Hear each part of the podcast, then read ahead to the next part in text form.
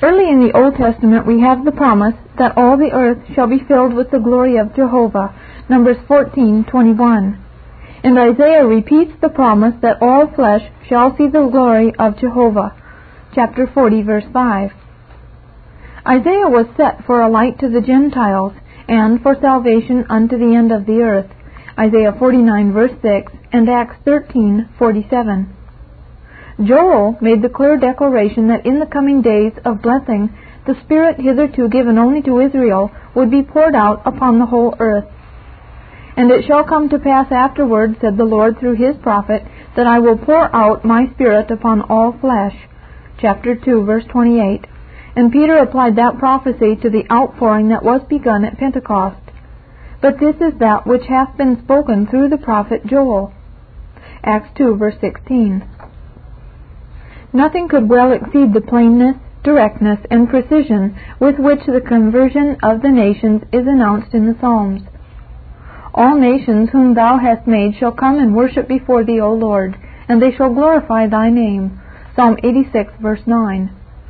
All the ends of the earth shall remember and turn unto Jehovah, and all the kindreds of the nations shall worship before thee. Psalm 22, verse 27. Ask of me, and I will give thee the nations for thine inheritance, and the uttermost parts of the earth for thy possession. Psalm 2, verse 8. The 47th Psalm sings of the sovereignty of God and of his rulership over the nations. For Jehovah Most High is terrible, he is a great king over all the earth. He subdueth peoples under us, and nations under our feet. For God is the king of all the earth. Sing ye praises with understanding. God reigneth over the nations. God sitteth upon his holy throne. Verses 2 through 8. Probably nowhere is the universal reign of Christ stated more strongly than in the messianic 72nd Psalm. In his days shall the righteous flourish, and abundance of peace, till the moon be no more. He shall have dominion also from sea to sea, and from the river unto the ends of the earth. They that dwell in the wilderness shall bow before him, and his enemies shall lick the dust. The kings of Tarshish and of the isles shall render tribute. The kings of Sheba and Seba shall offer gifts. Yea, all kings shall fall down before him. All nations shall serve him. All nations shall call him happy. And let the whole earth be filled with his glory. Verses 7 through 11 and verses 17 and 19. All nations whom thou hast made shall come and worship before thee, O Lord, and they shall glorify thy name. Psalm 86, verse 9. Jehovah saith unto my Lord, Sit thou at my right hand until I make thine enemies thy footstool. Psalm 110, verse 1. We call special attention to the fact that this latter verse from the 110th Psalm means that Christ is to conquer all. The right hand position is the position of power and influence. This conquest is now in process of accomplishment as he advances against his enemies. His mediatorial reign from the right hand of God is to continue until all of his enemies have been subdued. In the New Testament, Christ himself quoted this verse to prove his deity, Luke 20, verses 42 and 43. Peter, too, quoted this verse, Acts 2, verses 34 and 35, to prove that what had happened at Pentecost was the fulfillment of Psalm 110, verse 1. He thus saw its fulfillment, not as a cataclysmic act coming at the day of judgment, but in the outpouring of the Holy Spirit upon the church during the present age. This process is to continue until all of Christ's enemies have been placed under his feet, so that he reigns over all the earth. There is no mistaking the meaning of these announcements found in the Psalms. They are as unambiguous as anything that can be spoken by the most sanguine advocates of foreign missions in this 20th century. Yet they come from the time of David, and most of them are from his pen. By him the Holy Spirit, for 29 centuries, has been bearing witness that God's visible church is destined to embrace all the nations that he has created on the whole face of the earth. A time is coming when they shall acknowledge the Lord as their ruler. They have long forgotten him, but one day they shall acknowledge his claims and turn to him, even in the uttermost parts of the earth. Says Mr. Kik, the covenant concept of all nations blessed comes to the fore in the poetry of the Psalter. the composers of the book of praise of the Old Testament looked for the triumph of the church upon earth. There are no better missionary hymns than those contained in the Psalms. One of the contributing factors to present day pessimism, gloominess, defeatism within the church is the omitting of the Psalms from the hymn books. A quote from Historic Reformed Eschatology, page 17. In Isaiah chapter 2, verses 2 and 3, we read, And it shall come to pass in the latter days that the mountain of Jehovah's house shall be established on the top of the mountains, and shall be exalted above the hills, and all nations shall flow into it. And many people shall go and say, Come ye, and let us go to the mountain of Jehovah, to the house of the God of Jacob, and he will teach us of his ways, and we will walk in his paths. For out of Zion shall go forth the law, and the word of Jehovah from Jerusalem. In the book of Hebrews, Mount Zion, God's holy mountain, is spiritualized to mean the church. Chapter 12, verse 22. Hence, in this prophecy, it must mean that the church, having attained a position so that it stands out like a mountain on the plain, will be prominent and regulative in all world affairs. Ezekiel gives us the picture of the increasing flow of the healing waters which issue from under the threshold of the temple, waters which first were only to the ankles, then to the knees, then to the loins, then a great river, waters which could not be passed through. Chapter 47, verses 1 through 5. Daniel's interpretation of King Nebuchadnezzar's dream taught the same truth. The king saw a large image with various parts of gold, silver, brass, iron, and clay. Then he saw a stone cut without hands, which stone smote the image so that the gold, silver, brass, iron, and clay were carried away like the chaff of the summer threshing floor. These various elements represented great world empires, which were to be broken in pieces and completely destroyed, while the stone cut without hands represented a spiritual kingdom which God Himself would set up, and which figuratively would become a great mountain and fill the whole earth. And in the days of those kings shall the God of heaven set up a kingdom which shall never be destroyed, nor shall the sovereignty thereof be left to another people. But it shall break in pieces and consume all these kingdoms, and it shall stand forever. Daniel 2:44. The generally accepted interpretation of the dream is that the four parts of the image represented four successive empires the Babylonian, the Medo Persian, the Macedonian Empire of Alexander the Great, and the Roman Empire. In the light of the New Testament, we see that the final kingdom, represented by the stone cut out without hands, was the one that Christ set up, which indeed was set up while the Roman Empire still was in existence. The Church, an institution not of human, but of divine origin, and therefore described as cut out without hands, was destined to outlast and break in pieces all of the anti-Christian kingdoms, that is, convert and transform them, and so figuratively to become a great mountain and fill the whole earth, so prominent will it be in every phase of human life. In the vision which Daniel saw, recorded in chapter 7, the beast made war against the saints and prevailed against them for a time. But the time came that the saints possessed the kingdom. Verse 22. Jeremiah gives the promise that the time is coming when it will no longer be necessary for a man to say to his brother or to his neighbor, Know Jehovah, for they shall all know me, from the least of them unto the greatest of them. Chapter 31, verse 34. The last book of the Old Testament contains a promise that from the rising of the sun even unto the going down of the same my name shall be great among the Gentiles, saith Jehovah of hosts. Malachi 1 verse 11. In the New Testament we find the same clear teaching. At the Jerusalem conference, James cited the prophecy of Amos 9 verses 11 and 12 that in the days to come God would pour out spiritual blessings on his people that they may possess the remnant of Edom and all the nations that are called by my name. Edom here being taken as typical of Jehovah's enemies, and James, speaking by inspiration and quoting this prophecy, gives it a wider interpretation, saying that the residue of men and all the Gentiles are to seek after the Lord. Acts 15:17. This clearly implies the worldwide conversion of the nations. The New Testament puts a strong emphasis on the fact that it is the world that is the object of Christ's redemption. Christ is the propitiation for our sins, and not for ours only, but also for the whole world. 1 John 2 2. For God so loved the world that he gave his only begotten Son, that whosoever believeth on him should not perish, but have eternal life.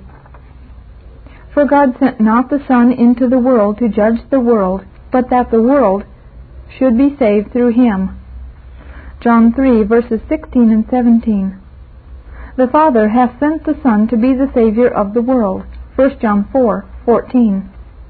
Behold the Lamb of God that taketh away the sin of the world. John 1:29. We have heard of ourselves and know that this is indeed the Savior of the world. John 4:42. I am the light of the world. John 8:12. God was in Christ reconciling the world unto himself. 2 Corinthians 5:19. The parable of the leaven teaches the universal extension and triumph of the gospel, and it further teaches that this development is accomplished through the gradual development of the kingdom, not through a sudden and cataclysmic explosion. There we are told that the kingdom of heaven is like unto leaven, which a woman took and hid in three measures of meal, till it was all leavened. Matthew 13:33. The kingdom of heaven, like leaven, transforms that with which it comes in contact. All the meal was transformed by its contact with the leaven. Similarly, Christ teaches society is to be transformed by the kingdom of heaven, and the result will be a Christianized world. Premillennialists cannot admit this. To do so would contradict their whole system. Hence they seek another meaning, and where Christ says the kingdom of heaven is like leaven, they say that the leaven is not symbolical of the kingdom of heaven, but of evil. J. S. Silver, one of their representative writers, says, literally, it denotes sin. Therefore, here it means apostasy. A quote from The Lord's Return, page 247. And another representative writer, W. E. Blackstone, says, We believe that the leaven in the parable of Matthew 13 represents the false doctrines which have crept in and so pervaded the professing church that it has, in the main, become merely formal and nominal. Jesus is coming, page 95. We are at a loss to understand how anyone professing to take the Bible at face value particularly those who lay great stress on literal interpretation, can deliberately contradict the words spoken so clearly and unequivocally and make them mean the opposite, in this case, false doctrine. These are the very people who protest so strongly against spiritualizing. Anyone who can so change the meaning of Scripture can make it mean anything that he pleases. According to this interpretation, Christ is to be understood as saying, in effect, that the kingdom of heaven is like an evil influence which brings the whole world into a state of apostasy. This is an example of the extremity to which some will go, the forced interpretation to which they will resort in defending a theory. They would never arrive at such a meaning if they were not attempting to avoid the clear implication of the parable. Premillennialists seize upon the words of Jesus in Matthew 24 verse 14 and this gospel of the kingdom shall be preached in all the world for a witness unto all nations, and then shall the end come. King James Version. As proving their doctrine that the gospel is to be preached only as a witness, or as a testimony. American Standard Version. And therefore that it is not intended to convert the world. This verse in itself may not be decisive as to the purpose and effect of its preaching. But such definitely was not the case when Christ gave the Great Commission to the disciples. There he said, All authority hath been given unto me in heaven and on earth. Go ye therefore and make disciples of all the nations, baptizing them in the name of the Father, and of the Son, and of the Holy Spirit, teaching them to observe all things whatsoever I have commanded you. And lo, I am with you always, even unto the end of the world. Matthew 28, verses 18 through 20. Here we are told that all authority in heaven and on earth has been given to Christ for the performance of this work. Commenting on this point, Dr. Snowden says, All authority includes all power of every kind that is applicable to this task. Jesus Christ can never have any more power than he has now, for he now has here all there is. Premillenarians put their confidence in some rod of iron with which Christ will smite down all opposition when he comes. But Christ now has omnipotence and has pledged it to the present work of preaching the gospel for the conversion of the world.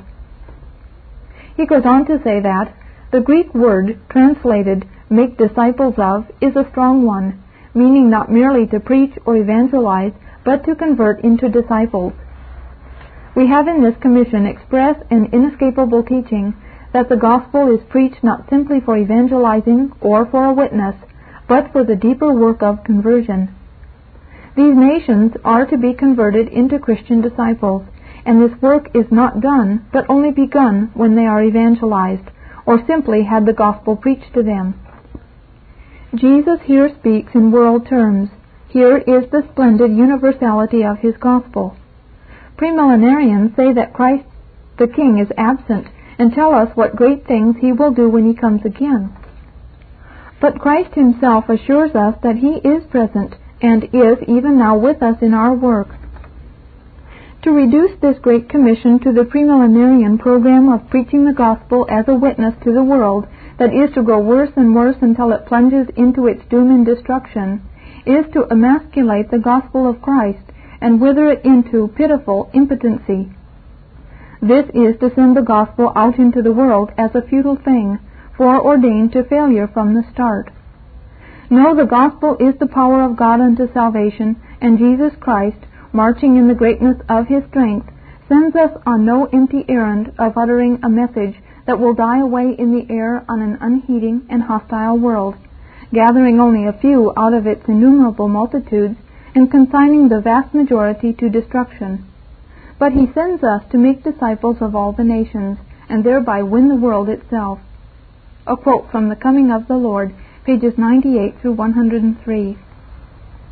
We find that Christ's work of redemption truly has as its object the people of the entire world, and that his kingdom is to become universal. And since nothing is told us as to how long the earth shall continue after that goal has been reached, Possibly we can look forward to a great golden age of spiritual prosperity continuing for centuries, or even for millenniums, during which time Christianity shall be triumphant over all the earth, and during which time the great proportion even of adults shall be saved. It seems that the number of the redeemed shall then be swelled until it far surpasses that of the lost. Chapter 6, page 30 the vastness of the redeemed multitude. The writer of the Apocalypse says, I saw and behold a great multitude which no man could number, out of every nation and of all the tribes and peoples and tongues, standing before the throne and before the Lamb, arrayed in white robes and palms in their hands. And they cried with a great voice, saying, Salvation unto our God, who sitteth on the throne, and unto the Lamb. Revelation 7, verses 9 and 10. God has chosen to redeem untold millions of the human race. Just what proportion of the race has been included in His purposes of mercy, we have not been informed. But in view of the future days of prosperity which are promised to the church, it may be inferred that much the greater part eventually will be found among that number. Assuming that those who die in infancy are saved, as most churches have taught, and as most theologians have believed, already much the larger portion of the human race has been saved. In Revelation 19, verses 11 through 21, we have a vision setting forth in figurative language the age long struggle between the forces of good and the forces of evil in the world, with its promise of complete victory. There we read, And I saw the heaven opened, and behold, a white horse and he that sat thereon called faithful and true. And in righteousness he doth judge and make war. And his eyes are a flame of fire, and upon his head are many diadems. And he hath a name written which no one knoweth but himself. And he is arrayed in a garment sprinkled with blood, and his name is called the Word of God. And the armies which are in heaven followed him upon white horses, clothed in fine linen, white and pure. And out of his mouth proceedeth a sharp sword, that with it he should smite the nations, and he shall rule them with a rod of iron. And he treadeth the winepress of the fierceness of the wrath of God the Almighty. And he hath on his garment and on his thigh a name written, King of kings and Lord of lords. And I saw an angel standing in the sun, and he cried with a loud voice, saying to all the birds that fly in mid heaven, Come and be gathered together unto the great supper of God, that ye may eat the flesh of kings, and the flesh of captains, and the flesh of mighty men, and the flesh of horses, and of them that sit thereon, and the flesh of men, both free and bond, and small and great. And I saw the beast and the kings of the earth and their armies gathered together to make war against him that sat upon the horse and against his army. And the beast was taken, and with him the false prophet that wrought the signs in his sight, wherewith he deceived them that had received the mark of the beast, and them that worshipped his image. They too were cast alive into the lake of fire that burneth with brimstone and the rest were killed with the sword of him that sat upon the horse, even the sword which came forth out of his mouth, and all the birds were filled with their flesh. The best explanation of this passage, we believe, is that given by Dr. Warfield. He says, The section opens with a vision of the victory of the Word of God, the King of kings and Lord of lords over all his enemies. We see him come forth from heaven girt for war, followed by the armies of heaven. The birds of the air are summoned to the feast of corpses that shall be prepared for them. The armies of the enemy, the beasts, and the kings of the earth are gathered against him and are totally destroyed, and all the birds are filled with their flesh. It is a vivid picture of a complete victory, an entire conquest that we have here, and all the imagery of war and battle is employed to give it life. This is a symbol, the thing symbolized is obviously the complete victory of the Son of God over all the hosts of wickedness. Only a single hint of this signification is afforded by the language of the description, but that is enough. On two occasions we are carefully told that the sword by which the victory is won proceeds out of the mouth of the conqueror. Verses 15 and 21. We are not to think as we read of any literal war or manual fighting. Therefore the conquest is wrought by the spoken word, in short, by the preaching of the gospel. In fine, we have before us here a picture of the victorious career of the gospel of Christ in the world. All the imagery of the dreadful battle and its hideous details are but to give us the impression of the completeness of the victory.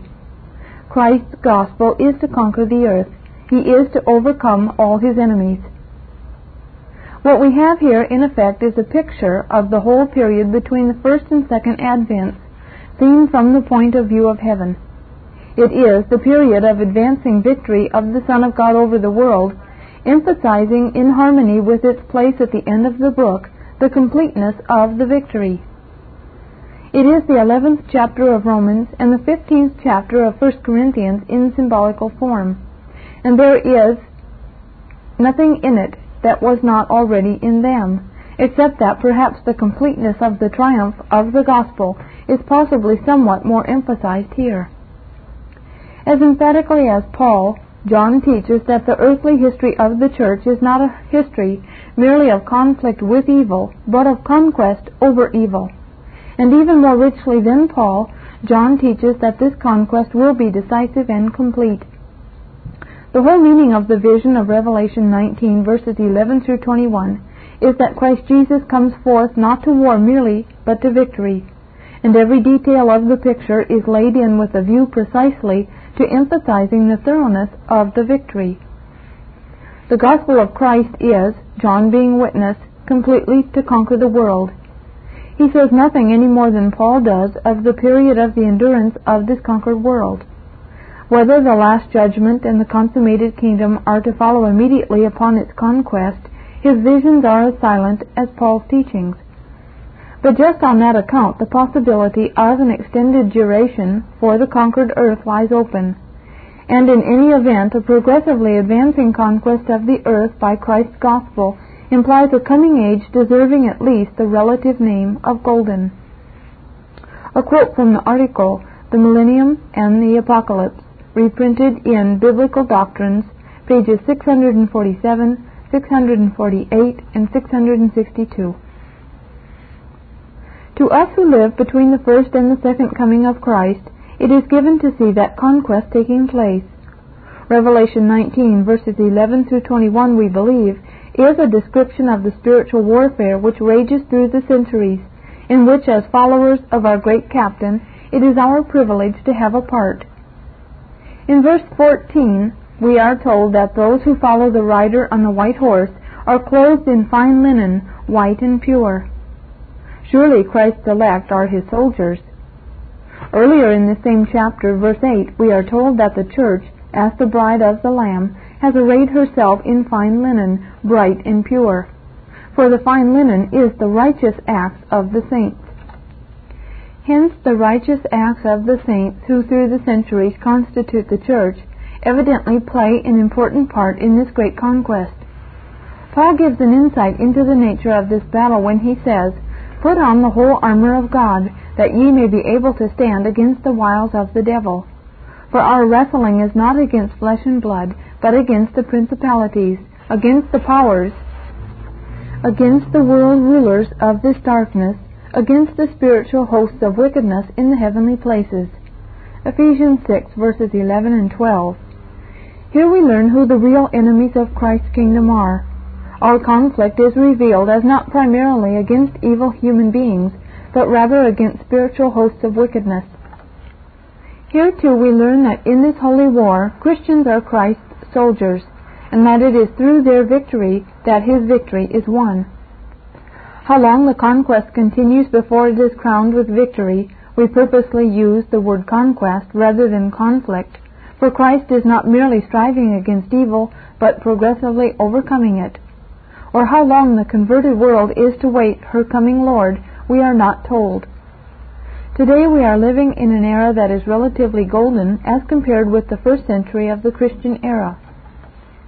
This progress is to go on until on this earth we shall see a practical fulfillment of the prayer, Thy kingdom come, Thy will be done in earth as it is in heaven and the mere fact that Christ himself taught his disciples thus to pray certainly indicates that it is a petition that God desires and wills to answer. As we get the broader view of God's gracious dealings with the sinful world, we see that he has not distributed his saving grace with a miserly hand, but that his purpose has been the restoration to himself of the whole world. We have quoted Warfield's view regarding a future golden age.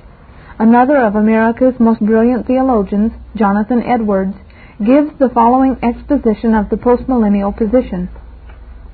The visible kingdom of Satan shall be overthrown, and the kingdom of Christ set up on the ruins of it, everywhere throughout the whole inhabitable globe.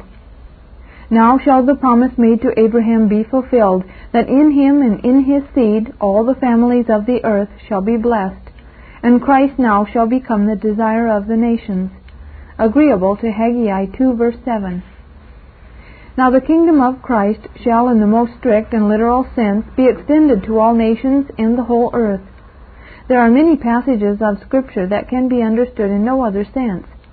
What can be more universal than that in Isaiah 11 verse 9? For the earth shall be full of the knowledge of the Lord, as the waters cover the sea as much as to say, as there is no part of the channel or cavity of the sea anywhere but what is covered with water, so there shall be no part of the world of mankind but what shall be covered with the knowledge of God. It is foretold in Isaiah 45 verse 22 that all the ends of the earth shall look to Christ and be saved. And to show that the words are to be understood in the most universal sense, it is said in the next verse, I have sworn by myself, the word is gone out of my mouth in righteousness, and shall not return, that unto me every knee shall bow, every tongue shall swear. So the most universal expression is used in Daniel 7:27, and the kingdom and dominion and the greatness of the kingdom under the whole heaven shall be given to the people of the saints of the most high God. You see the expression includes all under the whole heaven. Early in the Old Testament the promise was given to Abraham that his posterity should be a vast multitude. In blessing I will bless thee, and in multiplying I will multiply thy seed as the stars of the heavens, and as the sand which is upon the seashore. Genesis 22, verse 17. I will make thy seed as the dust of the earth, so that if a man can number the dust of the earth, then may thy seed also be numbered. Genesis 13:16.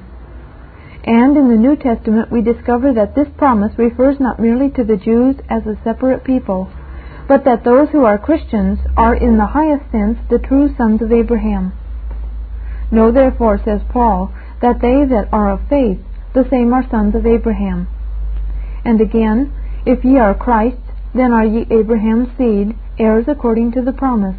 Galatians 3 verses 7 and 29. Isaiah declared that the pleasure of Jehovah should prosper in the hand of the Messiah, that he should see of the travail of his soul and be satisfied. Chapter 53 verses 10 and 11. And in view of what he suffered on Calvary, we know that he will not be easily satisfied. The idea that the saved shall far outnumber the lost is also carried out in the contrast drawn in Scripture.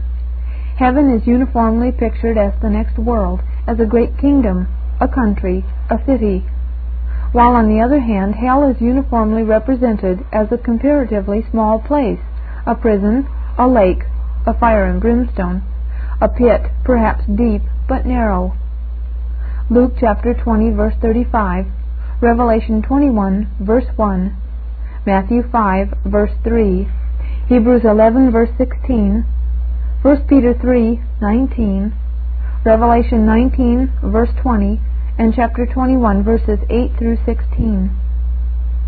When the angels and saints are mentioned in Scripture, they are said to be hosts, myriads, and innumerable multitude, ten thousand times ten thousand, and many more thousands of thousands but no such language is ever used in regard to the lost, and by contrast their number appears to be relatively insignificant.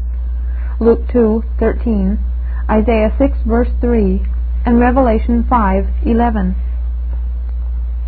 The description of the great white throne judgment, as found in Revelation 20 verses 11 through 15, closes with the statement, "And if any was not found written in the book of life, he was cast into the lake of fire." language which indicates that in the judgment the normal thing will be that the names of the great majority of Earth's population are written in the book of life.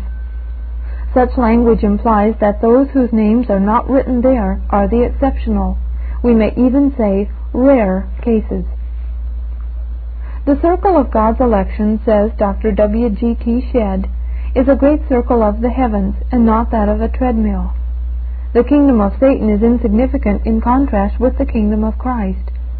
In the immense range of God's dominion, good is the rule and evil is the exception. Sin is a speck upon the azure of eternity, a spot upon the sun.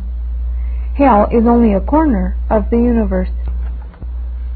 Judging from these considerations, it appears, if we may hazard a guess, that the number of those who are saved may eventually bear some such proportion to those who are lost as the number of free citizens in our commonwealth today bears to those who are in the prisons and penitentiaries, or that the company of the saved may be likened to the main stalk of the tree which grows and flourishes, while the lost are but as the small limbs and prunings which are cut off and which are destroyed in the fires.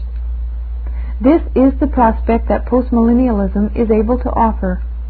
Who even among those holding other systems would not wish that it were true. But it may be asked, do not the verses narrow is the gate and straiten the way that leadeth to life, and few are they that find it? And many are called, but few are chosen. Matthew 7:14 and 22:14 teach that many more are lost than saved. We believe that these verses are meant to be understood in a temporal sense as describing the conditions which Jesus and the disciples saw existing in Palestine in their day.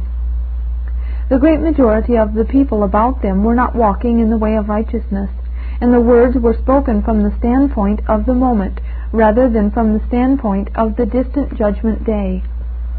In these words we have presented to us a picture that was true to life as they saw it about them, and which in general has been true even up to the present time. But we may ask, in the view of the future prosperity promised to the Church, are we not entitled to believe that as the years and the centuries and ages flow on, the proportion following the two ways shall be reversed?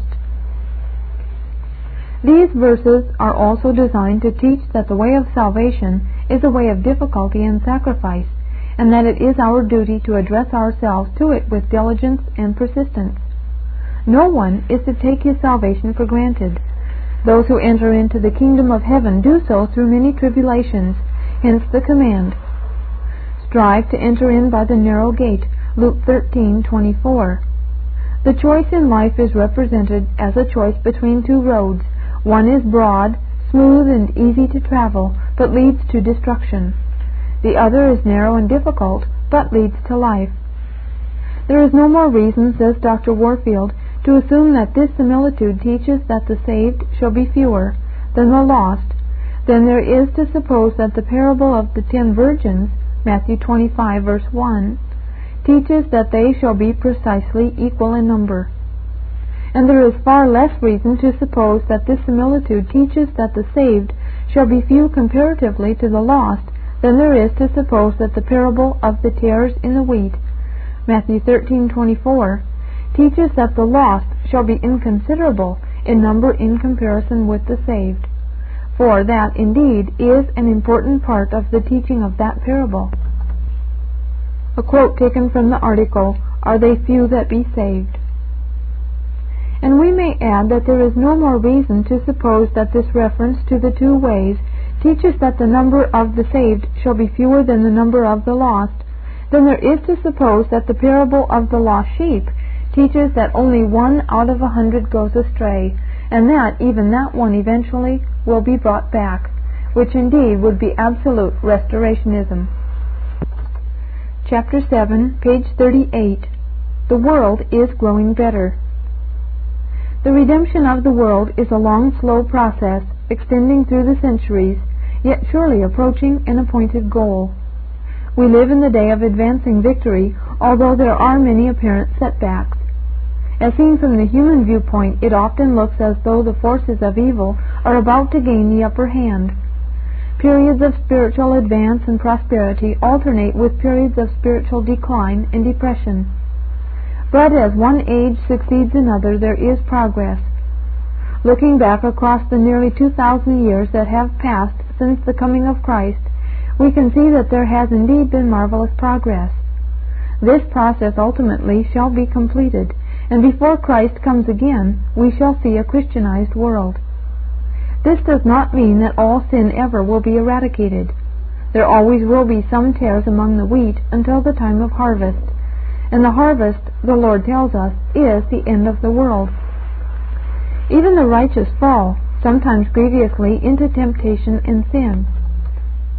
But it does mean that Christian principles of life and conduct are to become the accepted standards in public and private life. That a great spiritual advance has been made should be clear to all. Consider, for instance, the awful moral and spiritual conditions that existed on earth before the coming of Christ. The world at large groping helplessly in pagan darkness with slavery, polygamy, the oppressed conditions of women and children, the almost complete lack of political freedom, and the ignorance, poverty, and extremely primitive medical care that was the lot of nearly all except those who belonged to the ruling classes. Today the world at large is on a far higher plane. Christian principles are the accepted standards in many nations, even though they are not consistently practiced. Slavery and polygamy have practically disappeared. The status of women and children have been improved immeasurably. Social and economic conditions in almost all nations have reached a new high plateau. A spirit of cooperation is much more manifest among the nations than it ever has been before. International incidents which only a few years ago would have resulted in wars are now usually settled by arbitration. As an evidence of international goodwill, witness the fact that the United States this fiscal year, July 1957 to July 1958, appropriated more than $3 billion for the foreign aid and mutual security program, and since the end of World War II has given to other nations more than $60 billion for these purposes. Since our population is approximately 170 million, this means an average contribution of $350 for every man, woman, and child in the United States. And this does not include the other very considerable sums that have been given by individuals, churches, and other organizations.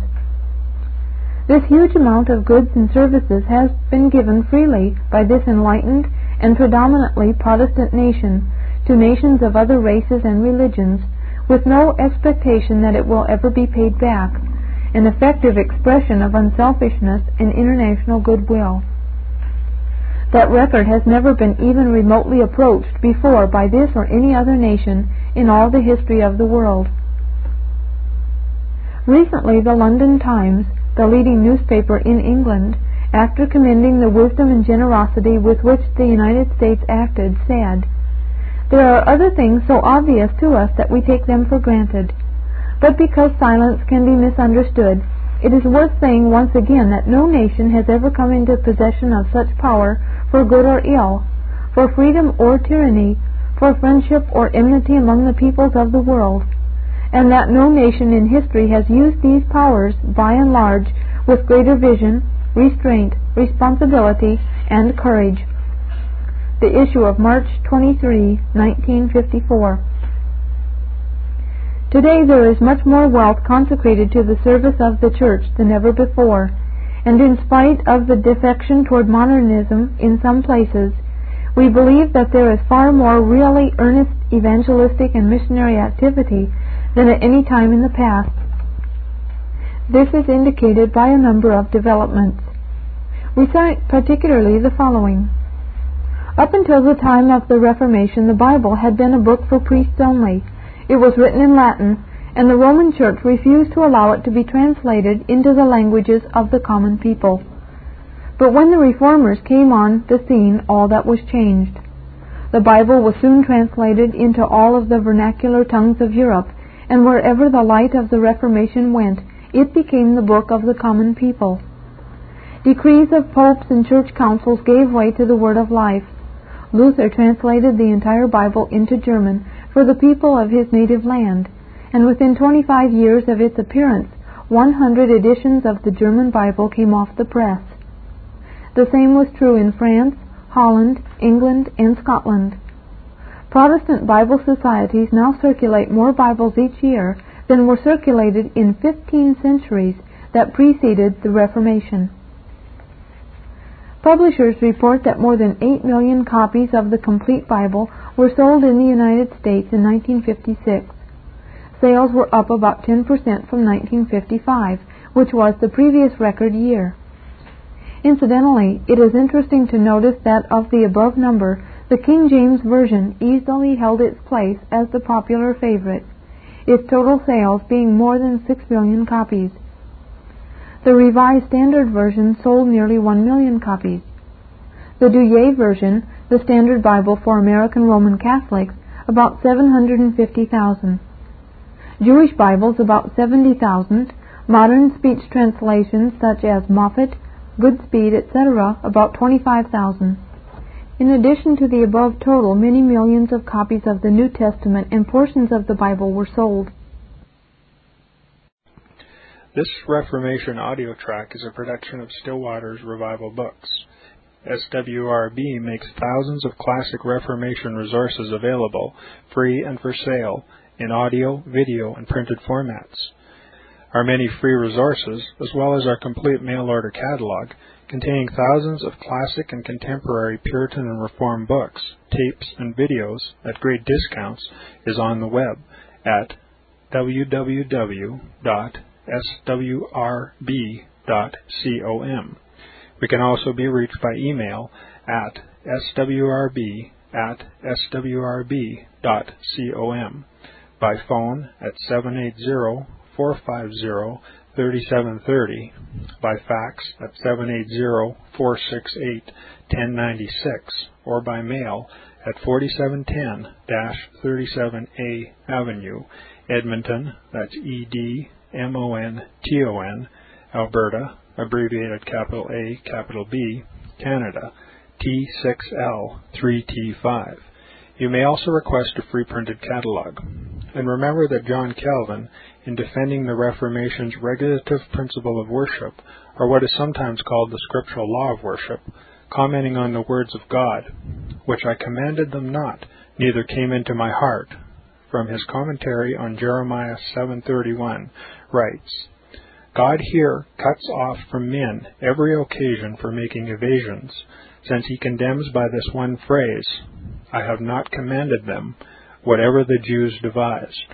There is then no other argument needed to condemn superstitions than that they are not commanded by God. For when men allow themselves to worship God according to their own fancies, and attend not to his commands, they pervert true religion. And if this principle was adopted by the papists, all those fictitious modes of worship in which they absurdly exercise themselves would fall to the ground. It is indeed a horrible thing for the papists to seek to discharge their duties towards God by performing their own superstitions. There is an immense number of them, as it is well known, and as it manifestly appears.